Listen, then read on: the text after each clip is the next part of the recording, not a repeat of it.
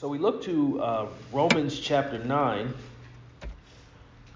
Romans chapter 9, verses 13 to 18. I'll reread that small section as we concentrate on those few verses. And this morning we'll be concentrated on the will of God. The will of God. That is the title for this morning's sermon. It is Romans chapter 9, verses 13 to 18, and it is the will of God. Uh, so we look at verse 13. It says, Just as it is written, Jacob I loved, but Esau I hated. What shall we say then? There is no injustice with God, is there? May it never be.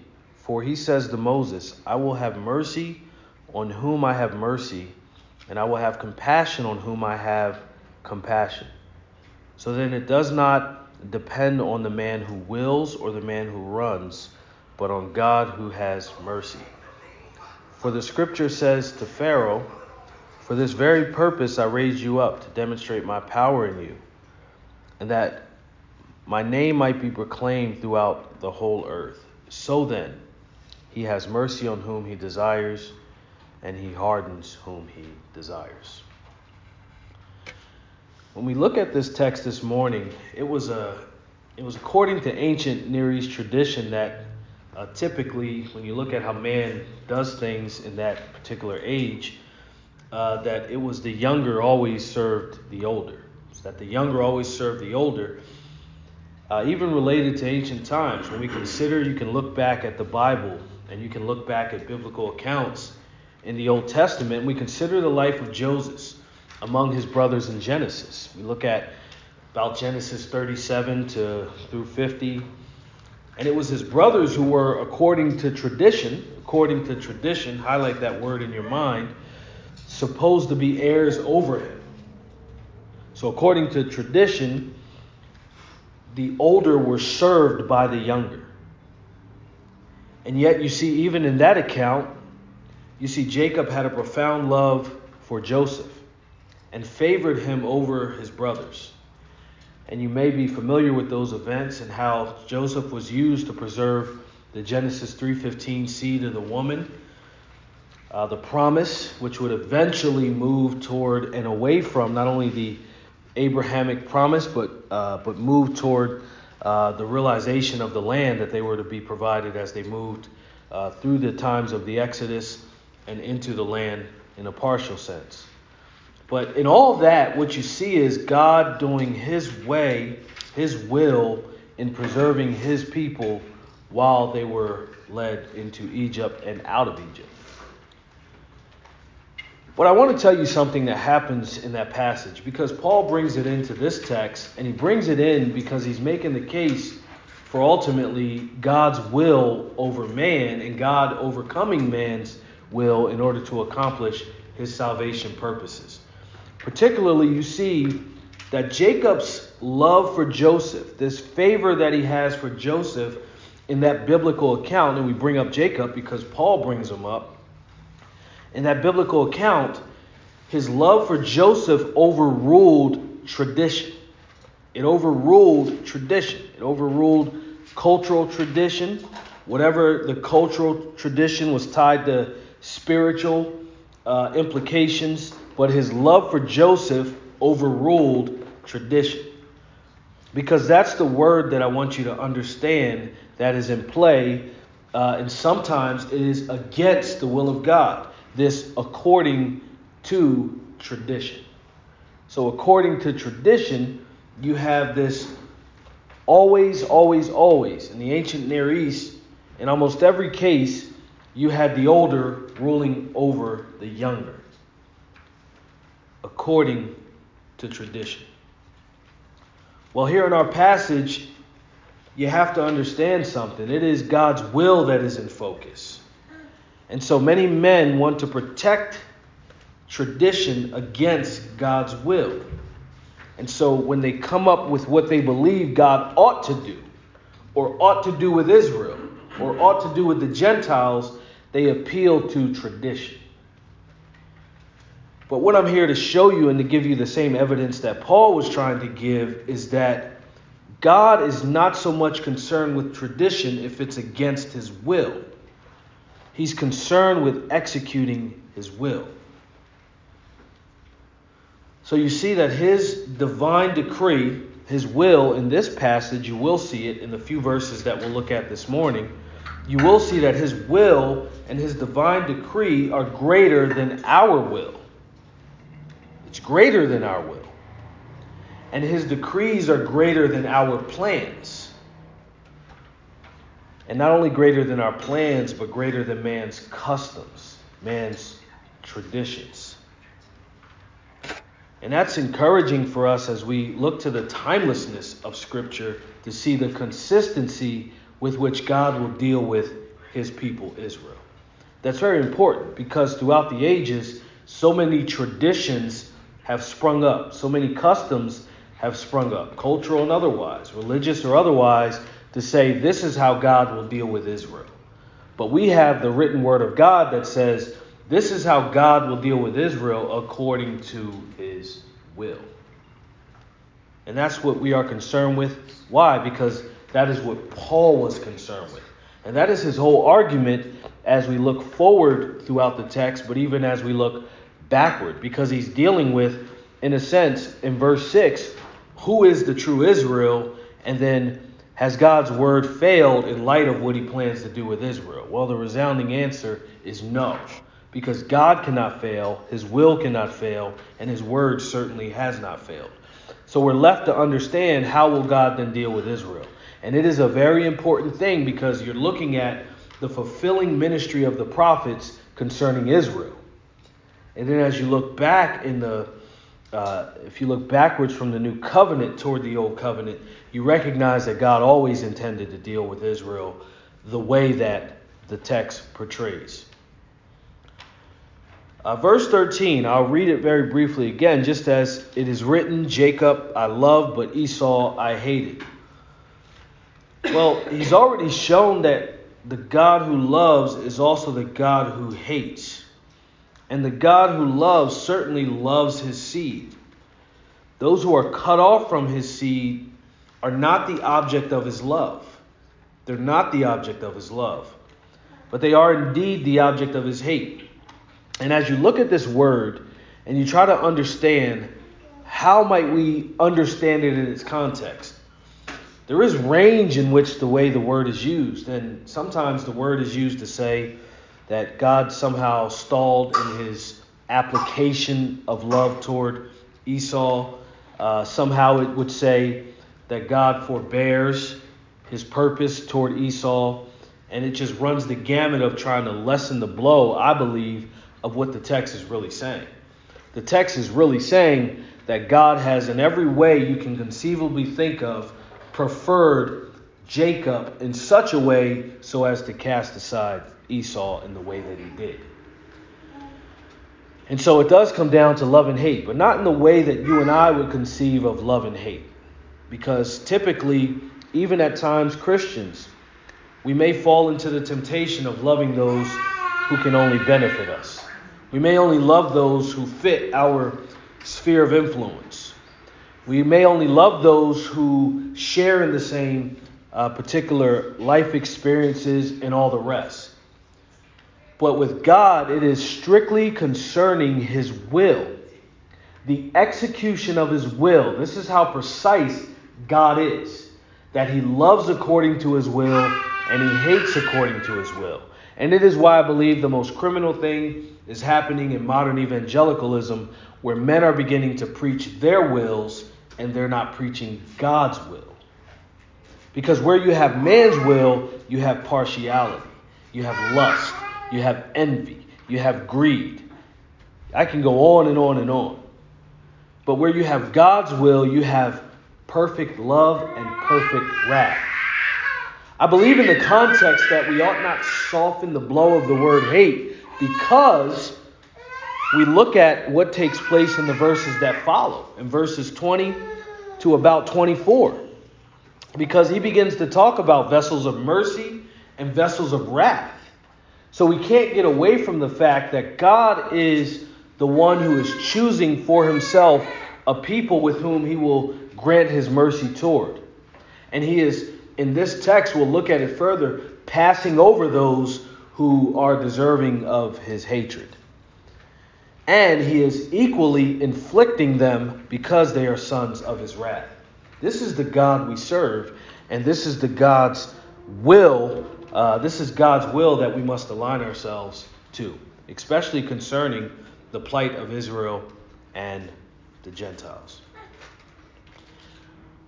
But we look at what is said here, we don't escape it. We don't gloss over it. We don't try to say that the words, you know, we, we, we, we interpret love literally, but we don't interpret hate literally. I think instead what we ought to do is we ought to understand God and the sum of his attributes, being who he is, the sum of his perfections, working together, as our brothers have said, working together at maximum capacity for all time. So when we understand who God is, then we make no apologies to rescue him from any perceived injustice. Because Paul's going to deal with that too. The question that comes out of this then, if God can love and hate, therefore can we charge God with some manner of injustice? And Paul's going to answer it right away for us. May it never be. That's not the case. It cannot be so with God. Uh, so we, when we look at this, we understand that God does not love like man does. God can teach man to love in ways that he does. But God does not love like man does. Nor does God hate how man hates.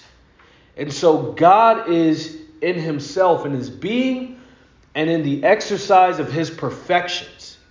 What the Word of God may, uh, may cause us to understand related to his personality, his works, his attributes. He is above us in every way. Now, there are some things that you and I possess related to his attributes, although not perfectly, that we can do. We can exercise a degree of love, a degree of mercy. We can exercise certain things. We cannot be sovereign. We cannot be omnipresent everywhere at all times. We can't be all powerful. But there are things about God that we can be and that we can do and demonstrate that we are indeed crafted in, in his image. Especially believers being born again of a new nature and having uh, having Him in, uh, indwell you.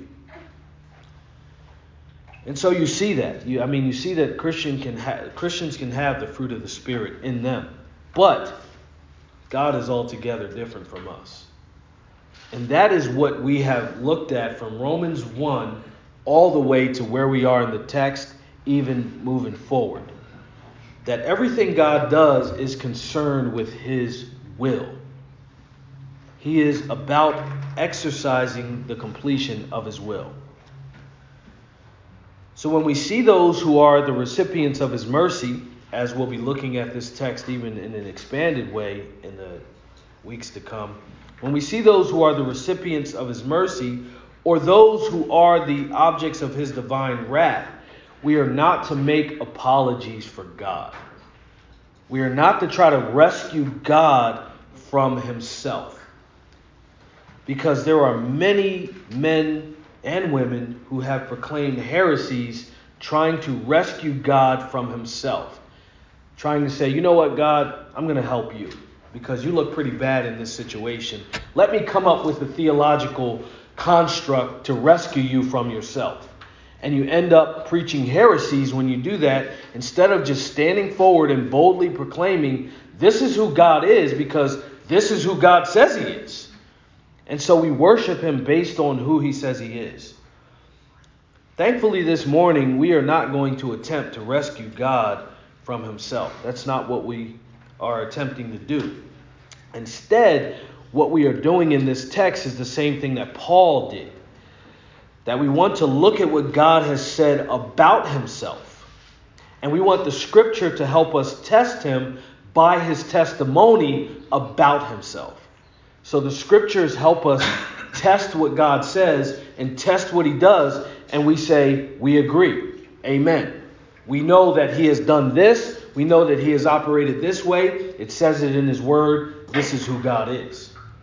And now we have to serve him according to who he says he is.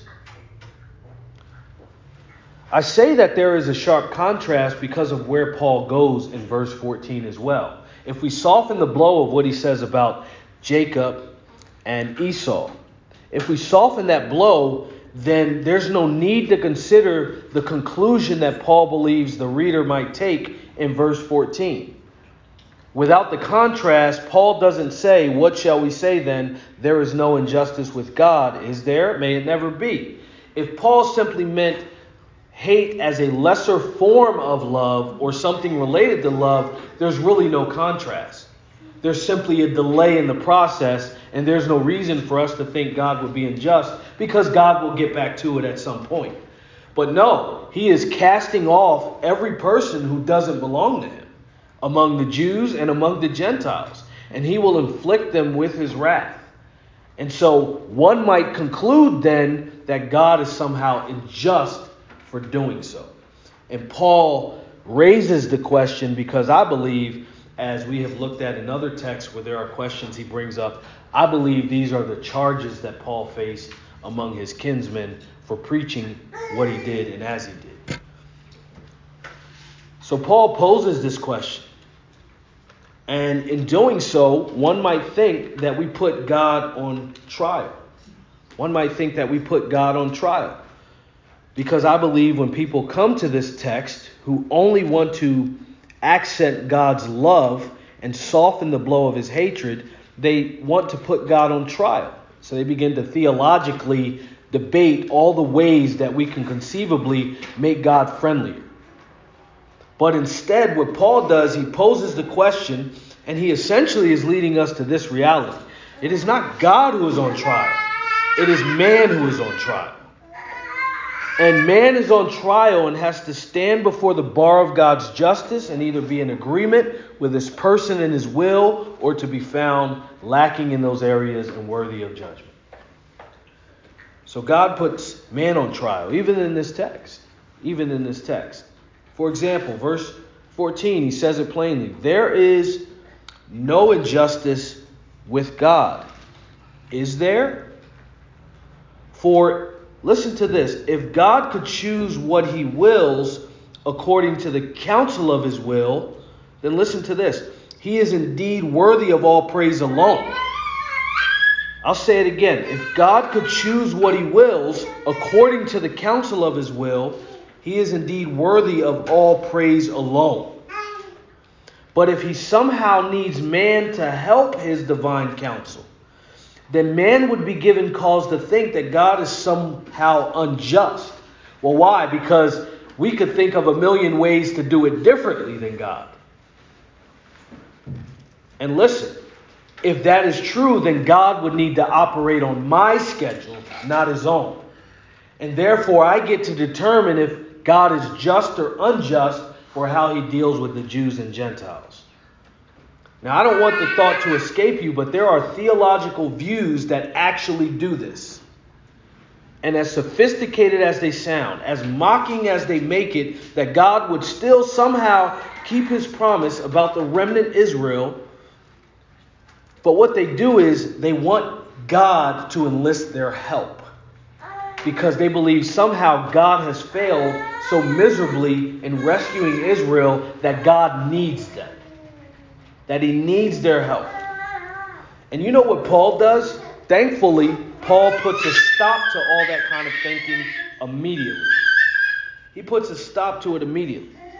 Because what he says, he doesn't let us get far enough in the text and start to make all these arguments and then says, okay, here's where I land. Here's four views on how God is going to deal with Israel. No, what Paul says is, look at what he says. May it never be. And he's not just talking about salvation in a vacuum. He's talking about salvation for Israel, the true Israel. So he says God is certainly not unjust, so therefore he doesn't save them all, but he doesn't cast them all aside. It is within that, within that scope of his will, if you consider all the covenants, that God is supremely just. And Paul says it in verse 14 May it never be. May it never be that we would consider God to be unjust or that God would himself be unjust and guilty of injustices. He says, far from it. Far from it. And I believe he says this along a few lines. One, God is not on our timetable. He's not on our timetable. So you have people who say, well, okay, God didn't deal with Israel the way we wanted, so now we're only concerned with the church age and how he deals with the Gentiles. He's not on our timetable, he's on his timetable. Or you know what, God, uh, let's just let's just conflate the nation of Israel today with the people of Israel in general. God's not on our timetable. He's on his timetable. And his timetable is related to the execution of his redemptive plan as laid out in the covenants as we march from the Old Testament to the New. He is on his own schedule. And he tells man, you need to get on my divine schedule, my divine timetable. And even further, along the way, as you march through the very beginning of the Bible in Genesis all the way to Revelation, you recognize many, many, many things. But along the lines of God's will, you recognize this all along the way to execute his plan, he has overcome the will of those who serve as his divine instruments. I don't mean that he makes them divine. I mean he is divine for using them in the way he does. But all along the way, he overcomes man's will. All along the way. He does what he does and overpowers those who stand in his way and he overpowers some to join him. You see it all the way throughout the text. So, how silly of it is an argument to say that God wouldn't do that in salvation? That somehow he misses a beat, branches off, and in salvation, all of a sudden, you, in and of yourself, can make a decision for Christ. When all along throughout the whole Bible, God has been overcoming the will of men, He's been overcoming their wills. And this is exactly what Paul is referring to. And Paul, he does it so much throughout Romans and throughout the New Testament and throughout his writings. He brings in prophets. He brings in prophets to show listen, I, I, I'm presenting evidence. This is how God has dealt with and through his prophets. Since the beginning of Israel's history, so to speak, related to the Bible, this is how he's dealt with his prophets. In the beginning of his plan, considering all the covenants, God has always dealt with his prophets this way. And he brings in first in verse 15, he brings in Moses. And he says, I will have mercy.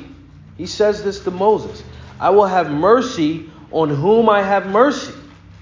He doesn't say, Moses, pick for me. Moses, who do you think I should grant mercy to? Moses, let me think about it. I'm a little bit indecisive. Let me think about who I should give mercy to. No, he says, I will have mercy on whom I have mercy. I will have compassion on whom I have compassion. It is his prerogative alone. And then, even further, he raises the stakes. And I'll get to that point. But what I'm describing to you is not only the will of God, I'm describing God to you. I'm describing who God is. This is God. He does what he pleases. And Paul even writes that in Ephesians 1:11. He does what he pleases according to the counsel of his own will. He does what he pleases according to the counsel of his own will. We always try to look at the modern perspective of what is happening in the world around us related to people who are confessing Christianity because there are some distinctions. And I think there are many, many large ones. We can't even pretend there's one or two large ones. But one of the big ones that we see is man no longer believes, religious man no longer believes that God is acting as he pleases according to the counsel of his own will. Because his will is in his word. And you have all these pseudo pop theologians reading the- theology books. They never read the Bible. So they're able to tell you all the will of man, and even as man tries to explain God's will without going to the actual will of God, which explains what the will of God is and his will is laid out very plainly, And it's laid out very plainly because he wants you to know how he acts. He wants you to know what he's doing and how he's doing it. But listen, he doesn't need you to do it on his behalf because he can't do it. He elects people to do what he will, but they execute his will and nothing else. He wants them to do his will. So you hear a lot of people say, well, pray that you're doing God's will. Try to do God's will. Try to seek God's will. Try to operate in accordance with God's will. But to do that, you have to study the scripture. And then God is spelling out very plainly here is my will.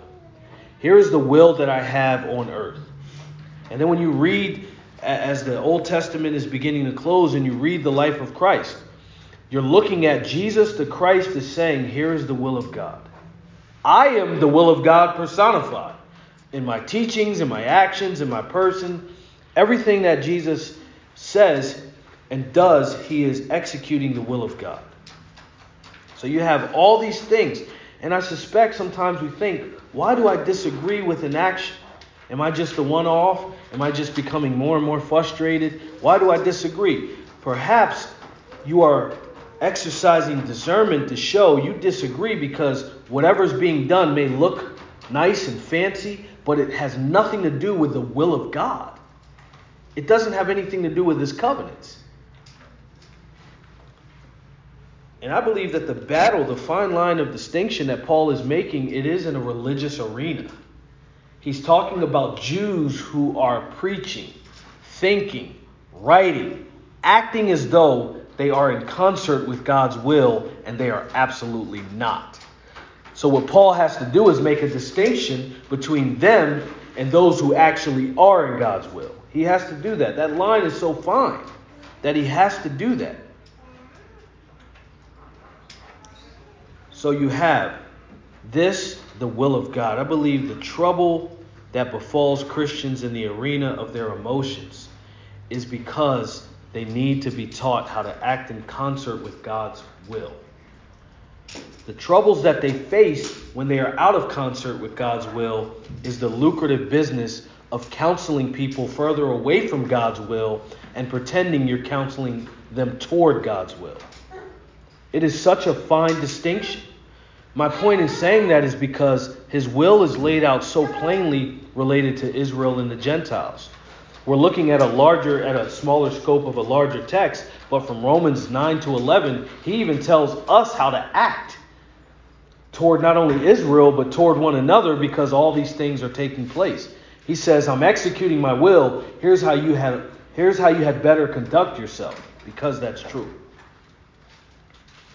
But this is God. He does what he pleases according to the counsel of his own will, as Paul writes. But I'll tell you, the world in which we live in, and it's no different in many ways from the world that Paul wrote uh, from within the world that Paul wrote, man wants to earn.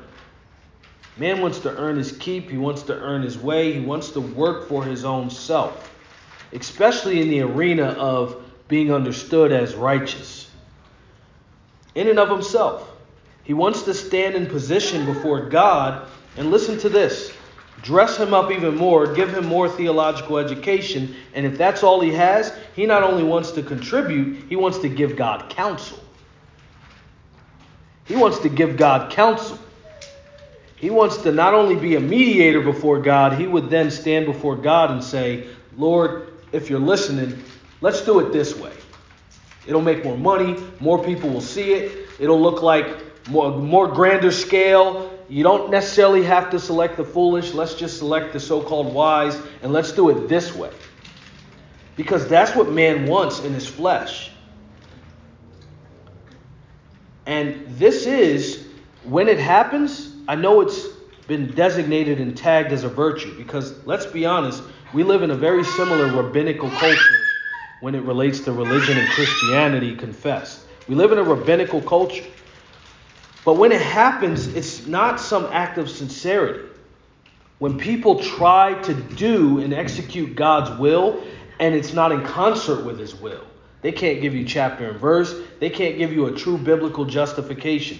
When that happens, it's an act of the flesh. It's the flesh. Because what the flesh is saying when you will not do it God's way, you're saying, God needs my help because his way is not adequate. And I believe his way is clear. And this is not only me saying this, and it's not only Paul saying this.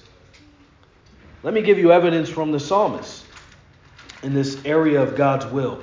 We believe with the psalmist when he says in Psalm 115, uh, verse 3 But our God is in the heavens. Listen to this. He does whatever he pleases. Our God is in the heavens. He does whatever he pleases. I mean, wouldn't that put a stop to every kind of form of pragmatism and pragmatic actions that people are taking to say this is God's will? Well, let me narrow down that field. All the pragmatism that's introduced as astute theology concerning how he's going to deal with Israel. Well, God, he does whatever he pleases. And so we have to figure out what he does by what's written about himself. He reveals, I'm going to deal with Israel this way. And you and I can't say, well, I, I, don't know, I wouldn't do it that way. I would do it this way because we're the church and we're growing. I would just replace Israel. Well, no. God says, I'm going to do it the way I please. I have reserved for myself a remnant that I will deal with at such a time that's marked off by the tribulation era, and I'm going to deal with them. Sure, there's a nation there that's calling themselves Israel, but I'm going to deal with my Israel the way I please, according to my counsel, according to the covenants that are clearly laid out in Scripture. Oh, and don't add to the covenants and say there's multiple uh, ones in addition to what there are, because he's dealing with them according to the covenants.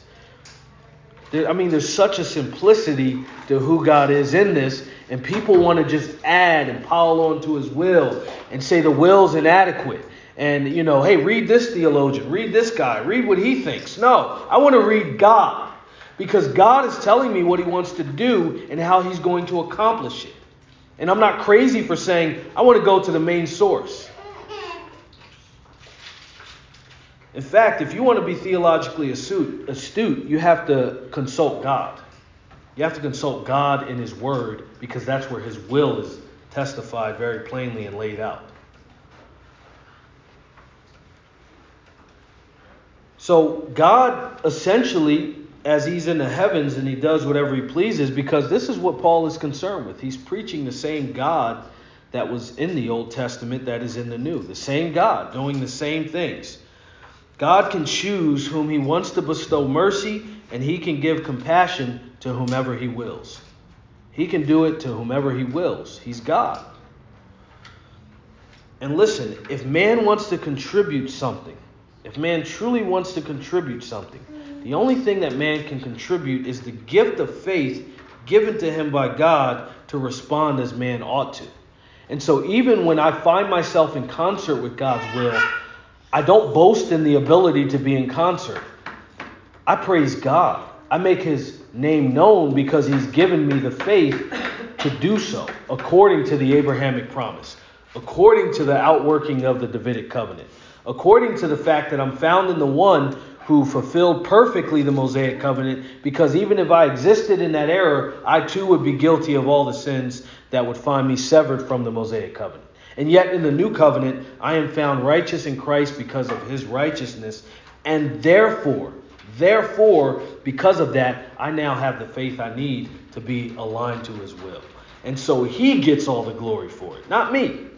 I don't begin to say, well, yeah, I've been walking with the Lord for 50 years, 60 years, 70 years. So worship me, give me anniversaries, praise me, name things after me.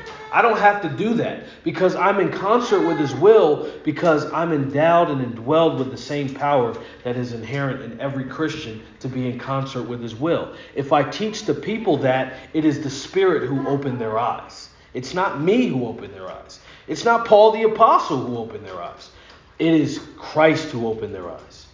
And when you understand rightly who Israel is and how God intends to deal with them, that is no occasion for boasting in yourself. It is, as Paul will say later, an occasion for humility. Because you recognize you could be severed much quicker than the non remnant Israel has been severed. You could be partially hardened this hour, like the remnant Israel is partially hardened and will soon meet with their salvation. But in this case, we do not boast in any way in our own wills, in our own intellects, our own abilities. Because even the mercy and compassion you have, you did not muster that up for yourself. It was God who gave it. Remember when we started Romans, I said this is about God. People typically, when they talk about Romans, they make it about all the micro debates that concern the doctrines that are listed. It's a pillar of justification, it's a pillar of this. But really, all those things tie us back to who God is. And so then we fall before God and we fall on our faces and say, This is, we're standing before God. In verse 16, we realize, even as he discusses the plight of Israel, because if you recognize that God will bestow mercy on his people Israel as he designates them, as Paul has outlined who they are, and he will give them compassion based on his own divine will, we don't need to create in Israel, we don't need to eliminate in Israel, and we don't need to replace in Israel. What God is essentially going to do is he's going to save his Israel. So now we have to pray for his Israel and their salvation and we have to see to it that we're a part of uh, we're part of contributing that by the testimony and proclamation of his word. But verse 16, he goes further than this realm of mercy and compassion. Look at this. So then it does not depend on the man who wills or the man who runs, but on God who has mercy. It's almost like if Paul stopped at 15, that would be enough. But Paul wants to counter every single high and lofty thought that man would have about himself to think he's deserving of anything except wrath. So it is not, and listen, this is true of Christianity as well. And it's certainly true of the Old Testament, uh, the Old Testament Jews. It is not when man is willing and ready to finally take up the cause of Christianity that such a person becomes a Christian. It's not when man is willing and ready to finally take up the cause of Christianity and somehow for man to decide to follow Christ on his own accord. I recognize how many people in the annals of so called Reformed theology, Calvinism, Neo Calvin, all the disciplines that are coming out, that they would say that and then they would operate as though that's not true. That they would say, yeah, it certainly depends on God and the, and the will is constrained to the nature. They would make all those arguments, and yet when they show up on a Sunday, they function as though man has a stake in the decision making process of his own salvation. Everything they do in the way that they treat and engage man acts like man can bring himself to a standard of righteousness. But what I'm saying is, it's not only good to preach it, you should actually practice it and demonstrate that whatever happens, it is the power and the word and the will of God that causes people to run to Himself.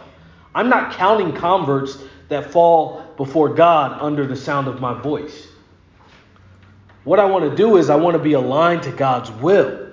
And if I'm aligned to God's will and I'm explaining it plainly and people understand it, then God will win people to himself based on his word, and he'll receive ultimate glory for it. He'll receive all the glory for it. But listen, Paul's not only jumping forward to the time in which he writes in the New Covenant in, in, in the context of, uh, of the Romans, but he's also making the case for the Old Testament. He's saying God never operated in such a way where he waited for man to somehow decide for himself to come to him. So a lot of people make the right argument that this isn't something where man could bring him uh, could bring his own salvation to bear within himself. That man could somehow make a decision for Christ or to somehow bow down and worship Yahweh and yet be made righteous in and of himself. I'm saying that's never been the case. And if it's never been the case, and people believe it's the case in the New Testament, then you have a different God. Because God's never operated that way, not with Israel and not with the Gentiles. He's never operated that way. It's always been about Him electing whom He chose to bestow mercy and compassion and salvation based on the counsel of His own will. That's always been the case in the Old Testament all the way to the end of the age. So it's not when man is ready and willing. Man's will is not autonomous. That means free from all constraints, operating independently of all things. Man's will is not autonomous. That's why when people bring up free will, what they're really trying to argue for is autonomy, independence, that is. When man can operate on his own accord with no real consequences or implications. But man's will is never that way. Paul deals with that even in Romans. Man's will is not autonomous or free to choose righteousness over unrighteousness. Man's will is not in that way. Instead, man can and will only choose according to his nature. And specifically, before he's saved, he only chooses according to his fallen nature. So someone has to act upon that fallen nature for him to choose as he does. Someone has to act upon that nature for him to choose. Man's will is constrained always to his nature. And so, because God is never fallen, God can never receive counsel from man because God is altogether above man. What man needs is someone to overcome his will. What the Israelites needed is for God to overcome their will. What the prophets needed to prophesy was for God to come to them and to overcome their will so that they prophesied. In the new covenant, what New Testament preachers need is for God to overcome their will as they were once fallen and now born again to proclaim the excellencies of the kingdom. God has to act upon the will and overcome the will. If you believe that you can contribute to elevating your will to righteousness, you will command celebration of yourself as though you have done something in your own accord. If you believe that only God can act upon the will like this, you will begin to exalt the name of God alone. You will testify as though someone, capital S, has acted upon me in such a way that I could not act upon myself. And he can do the same for those of you if you confess your sins and repent before him. That is the message. It's not celebrate me because I've done something great. And this is what I believe is the distinction for Paul, because again, you're looking at this through the lens of the covenants. That everywhere that everyone has opposed God, they wanted to make a name for themselves. Remember the Tower of Babel, making a name for themselves. Remember, as we studied in Daniel, wanting to make a name for themselves. All the kingdoms of this world, wanting to make a name for themselves but not God. His will is constrained to his name. His will is constrained to his name. He's going to make his name great. As we look, we look finally at this dependency that man himself must have on God because it does not depend on the person who wants God's mercy or passion or on the one who wills it so. As I've said, man cannot do so on his own. It depends on God. So you're looking at the mark of what people call sovereignty, the rule and reign and power that God has over all things. You're looking at power. God shows that power that he has over his enemies. Particularly when he brings in Moses, he talks about the words he speaks to Moses in displaying his power in delivering the Jews from the hand of Pharaoh. He goes to his direct power to harden the will of Pharaoh. Listen to this capitalize on the hardened will and outright overcome the will of Pharaoh altogether. He deals with his direct power in hardening the will of Pharaoh, capitalizing on the hardened will, and outright overcoming the will of Pharaoh. This is the Exodus account where you see this happen. You see that God has always operated this way on behalf of Israel. He displays his power in Moses and also overcomes the will of Pharaoh, even as Pharaoh tried to resist the will of God. God hardens Pharaoh's will, and Pharaoh's will is also hardened, and also overcomes Pharaoh's will to bring about his plan for delivering the Jews. In other words, simply put, he does what he pleases. He does what he pleases. And yet today, man is so torn up about what takes place on Capitol Hill, in government, thinking that maybe the same God needs social media campaigns, political campaigns, merchandising, clever conferences to overcome the will of rulers, powers, and principalities. But if you want to know how God operates in the realm of dethroning all powers, look at the Exodus. You just look back at here's how he did it in that covenant, and now we are established in a better covenant. So now the full testimony and clear revelation of the King of Kings is before us, and so we don't have to take upon ourselves contemporary methods to initiate the will of God. We don't have to do it that way. We don't have to take our cues from society. Man does not need to elevate his efforts to help God. He doesn't need to elevate his efforts. And if somehow, if I just keep count, if I keep score, then God will be pleased with all these things I did and it will inspire him to act or show us that he's acting. No. He needs to elevate his view on who God is and then go out. You elevate your view on who God is by reading the testimony of who he is and finding yourself in agreement with that by his spirit, and then you go out and you proclaim that God. So man needs to stop trying to exalt his own track record as the Israelites were doing and look here to Romans to truly understand God's perfect track record.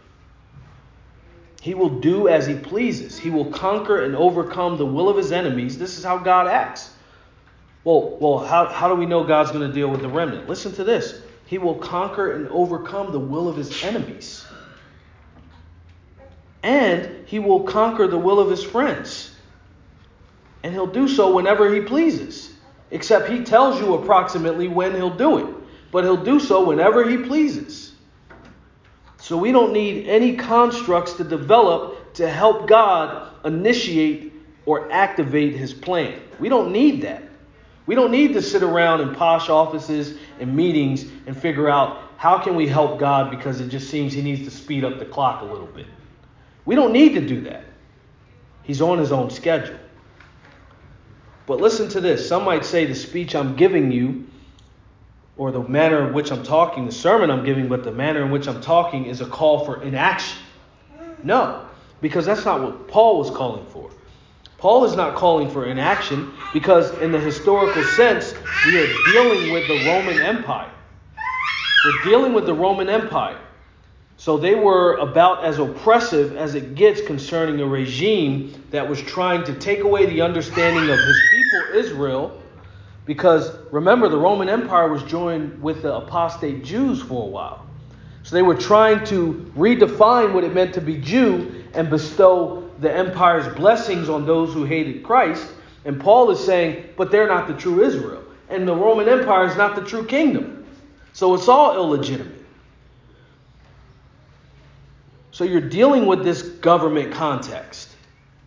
He's not silent concerning government. Instead, what is Paul doing? He's saying, you want to fight? If you fight, you have to essentially act in complete concert with God's will and his person. You act in complete concert with his will and his person. And, and the issue today is it is a great one but it was also as wicked and growing in wickedness in both scope and how things are visibly done, but it was wicked then too. And my point is, it will grow worse and worse, but our methods don't change. Because the methods are all powerful to dethrone rulers because of the one who dethrones rulers. The method comes from him. But too many today are claiming to worship God, yet making him seem to be too archaic and dated to handle modern affairs. And I believe that some of that is what Paul is dealing with as he relates to the will of God. But listen, he acts for his own name. He acts for his own name, not our name. It's for his name. It is that he does what he does even within salvation and deliverance of his people. He'll not only save his people, he's going to deliver them. He's going to deliver them. Jews and Gentiles. What's in purview of the text is are uh, Jews, but he's going to deliver Jews and Gentiles, and he's going to act in concert with his name. Therefore, his word cannot and does not fail. His name is tied to all of this. And he acts not only to have his name tied in, but to exalt his name over all the earth. And he does not share his glory. He does not share his glory. See ministries, see men who want to tell you about God's plan for Jews and Gentiles. And if any of their glory is mixed into it, just recognize this warning God does not share. He does not share his name and his glory to make man greater than he is. He doesn't do that. Men play that game. God does not play that game. And so you look at even Paul is bringing all this to bear. And I bring that up because look at this, verse 17. For the scripture says to Pharaoh, Listen, for this very purpose I raised you up. Why? To demonstrate my power in you. That what? My name might be proclaimed throughout the whole earth. Well, what is God's will? To have his name proclaimed throughout the whole earth. That is what he wants. He doesn't want my name proclaimed throughout the whole earth. He wants his name proclaimed throughout the whole earth. And he will not take any challengers. There are no worthy challengers. It is his name. I believe what Paul is getting the people in the midst of persecution and all things back to is they have to proclaim his name. It's God's name. There is power in the name, and there's power in God who exalts his name.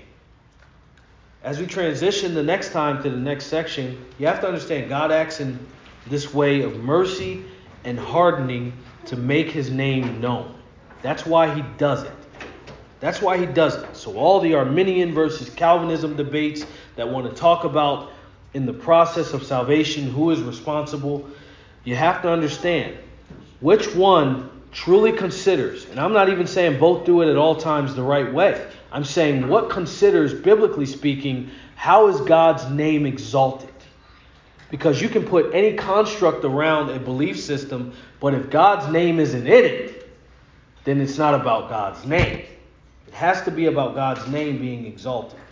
So as we look at this next section, we look at he does what he does in hardening and mercy to exalt his name, and he does so to whomever, however he pleases. So next time we'll look at this closer as Paul is leading up to the riches and glory of salvation for both the Jews and the Gentiles and how God acts on our behalf to bring us to himself. Let's pray.